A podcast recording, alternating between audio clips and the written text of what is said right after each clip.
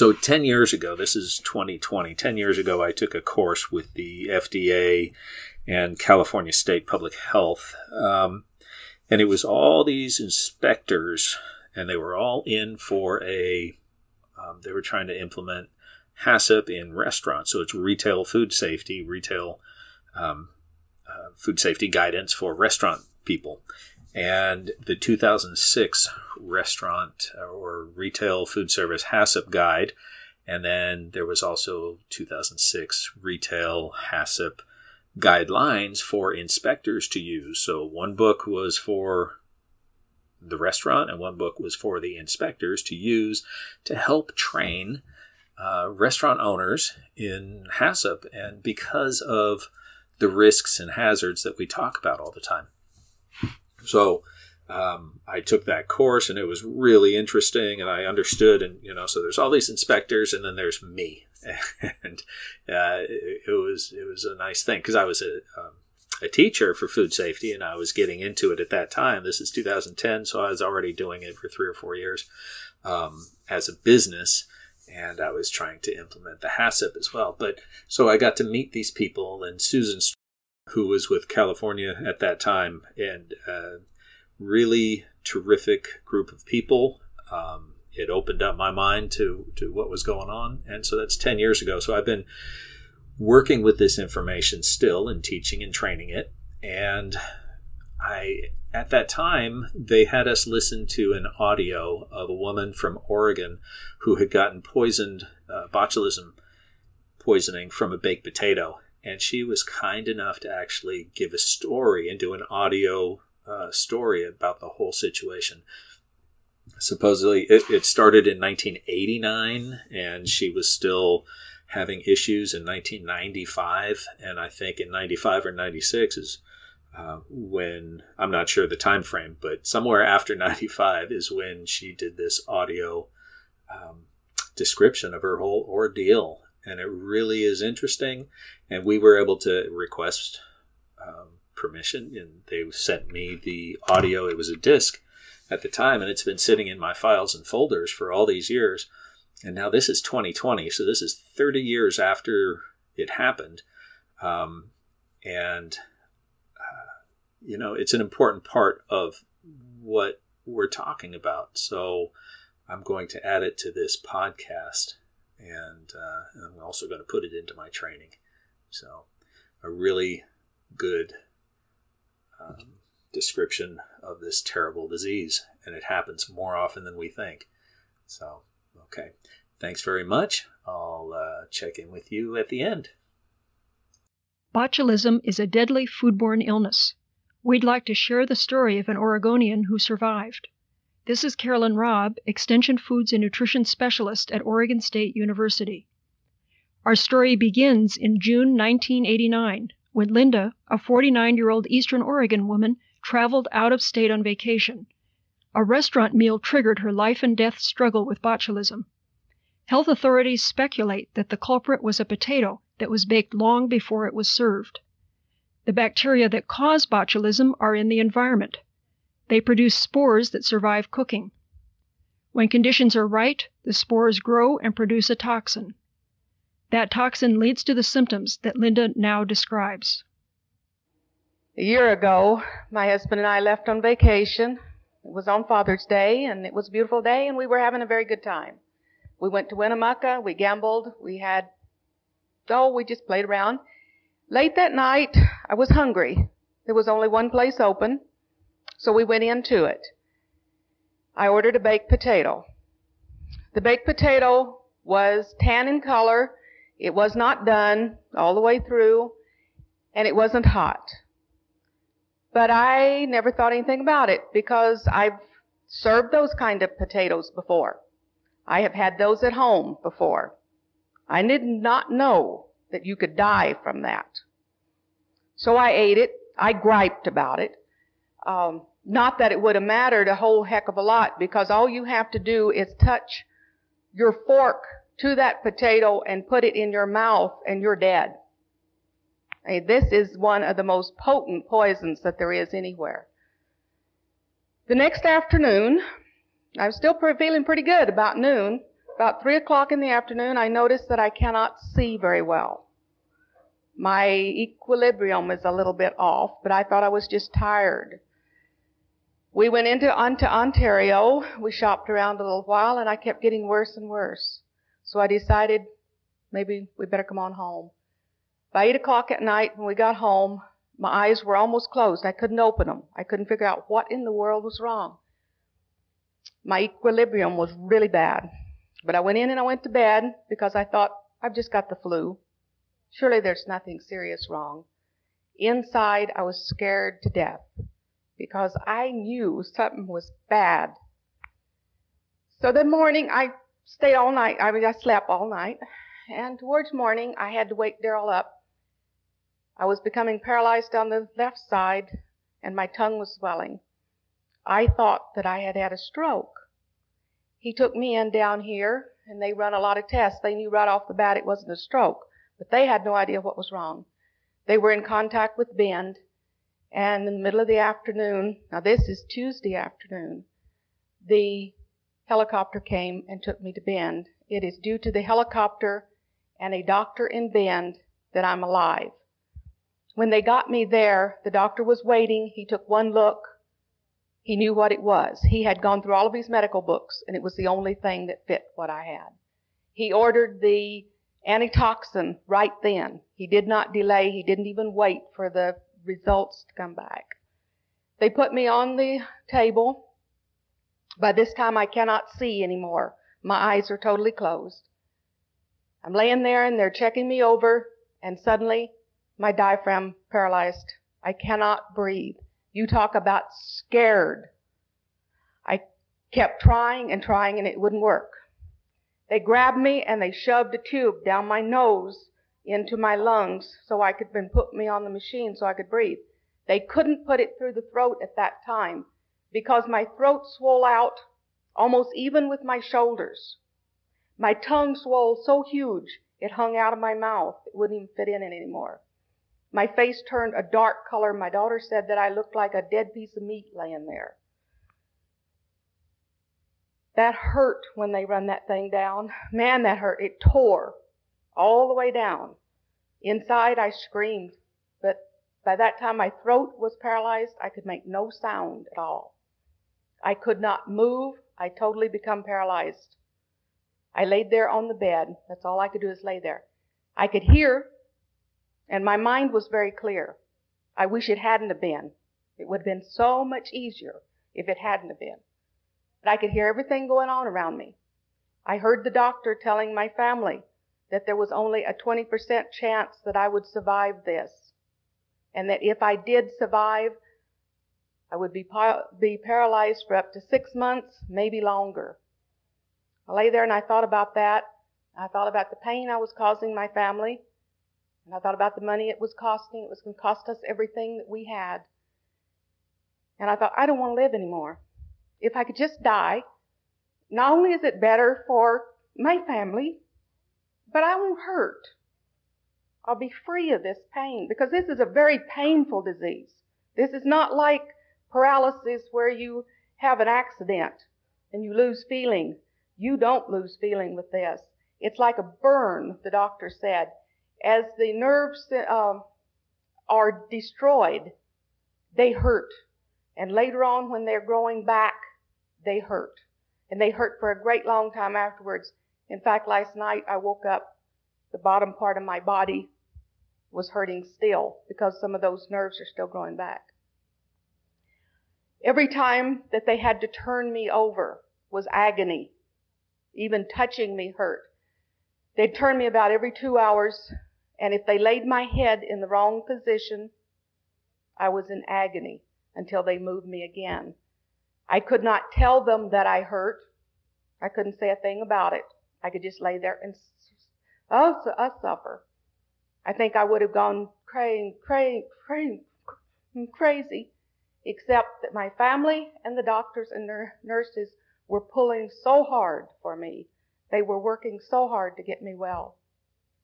Because they know so little about this disease, they know so little about what it will do to, to you, they did not dare put me to sleep when they had to operate on me.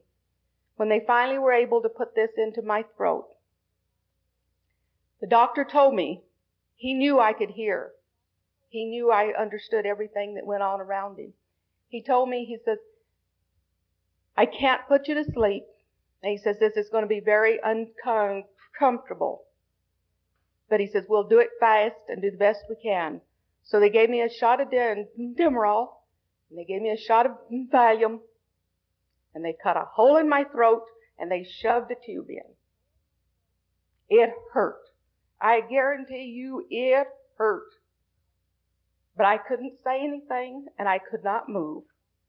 I just lay there. I laid there for three months till I was finally able to breathe some on my own. And I got it back. And then they shipped me to Portland where I had to learn everything all over again. Because when those nerves are destroyed, all of the programming from your brain to the rest of your body is destroyed. So you learn everything all over again. Stuff you take for granted Stuff like moving your finger, stuff like moving your hand, stuff like, even though I was no longer paralyzed, I could not move them. An exercise they had me doing was touching my fingers here. You'd be surprised how hard that is to do until your mind is programmed to do it. I was just like a newborn oh baby, except instead of like a baby, they can make sound, they can eat, and I could not. I spent five months unable to eat. I lay there and I watched the TV with those beautiful, beautiful food ads on it. And I really so, so suffered over those. At the end, when I finally got everything back, I still was, my throat was still paralyzed. It was the last thing to come back. In fact, they had taught me to feed myself. By this time, they had taken the feed tube from my nose and had put one into my stomach, which again, they were unable to give me any type of thing to put me to sleep. They cut a hole in my stomach and they shoved a tube inside there. They taught me how to feed myself that way because they weren't even sure I would ever be able to eat again. Well, I finally am able to eat, but not a whole lot. I do not have any saliva. I cannot cry because I have no tears. They don't know if I will ever get these back because not enough people have ever lived over it to even know this. I have high blood pressure from it. I am weak. I have problems with my lungs and I have a problem with the scarring inside here. Someday I will have to have this cut open again and have it removed. This time, hopefully, I will be asleep when they do it. Something I didn't talk about this morning, you talk about staph infections. I've received one of those because I had the tube down my throat for so, through my nose down for so long. It caused a staph infection. And in January, I had to go in and they had to cut up through my upper lip, pull my face back, and scrape everything inside because it was eating into the bone. Now this has cost over a quarter of a million dollars already I have no idea how much more. All because somebody got careless in a restaurant with food. I beg everybody that is hearing this, don't get careless with your food because don't cause somebody else the agony and hurt that it caused my family and myself. Thank you. Linda's recovery from botulism has been slow, but she's glad to be alive. After five years she has not regained all of her fine muscle coordination. She has little saliva or tears. Her eyesight has declined. Her illness could have been prevented by proper temperature control. Don't leave perishable foods at room temperature longer than two to three hours. That includes baked potatoes, pot pies, meat stew, and other cooked foods. Keep hot foods hot and cold foods cold. Linda once worked as a waitress. She challenges you, as food service workers, to handle food safely so that your customers will not suffer as she did. For further information about safe food handling, contact your county extension office. As they said, um, the pot pies, the baked potato, anything cooked, you have to watch your time and temperature abuse uh, and, and the guidelines, right? Um, the temperature danger zone from 41 to 135. And in the ground, the dirt, and the dust are spore forming bacteria. One of them is uh, botulism, right? Clostridium, Clostridium botulinum. And then there's Clostridium perfringens and there's uh, Bacillus cereus. These are spore forming bacteria that make people sick if you temperature abuse the food once you cook it. When you take a carrot out of the ground and it's raw, and you dust it off or you wash it off and you eat it, if the spore is there, right, the spore is a dormant um, nodule, right, basically, and the bacteria is inside of it, but it's dormant, it's sleeping in the ground for so many years, however long, whatever it is. But it's sleeping. Once you heat treat it, once you activate it, once you cook it, then it wakes it up. It's like, hey, wake up, wake up, wake up to the spore, to the nodule and then, if you allow the nodule, the spore bacteria, to drop from the hot temperature into the temperature danger zone for enough time, then it opens, kind of like aliens, right? The egg from aliens. And then the bacteria within can grow through the bacterial growth curve over time to a level to make us sick. It'll turn to a toxic level, and it might. It depends on on conditions, but it'll be you know a few hours to uh, you know over a day.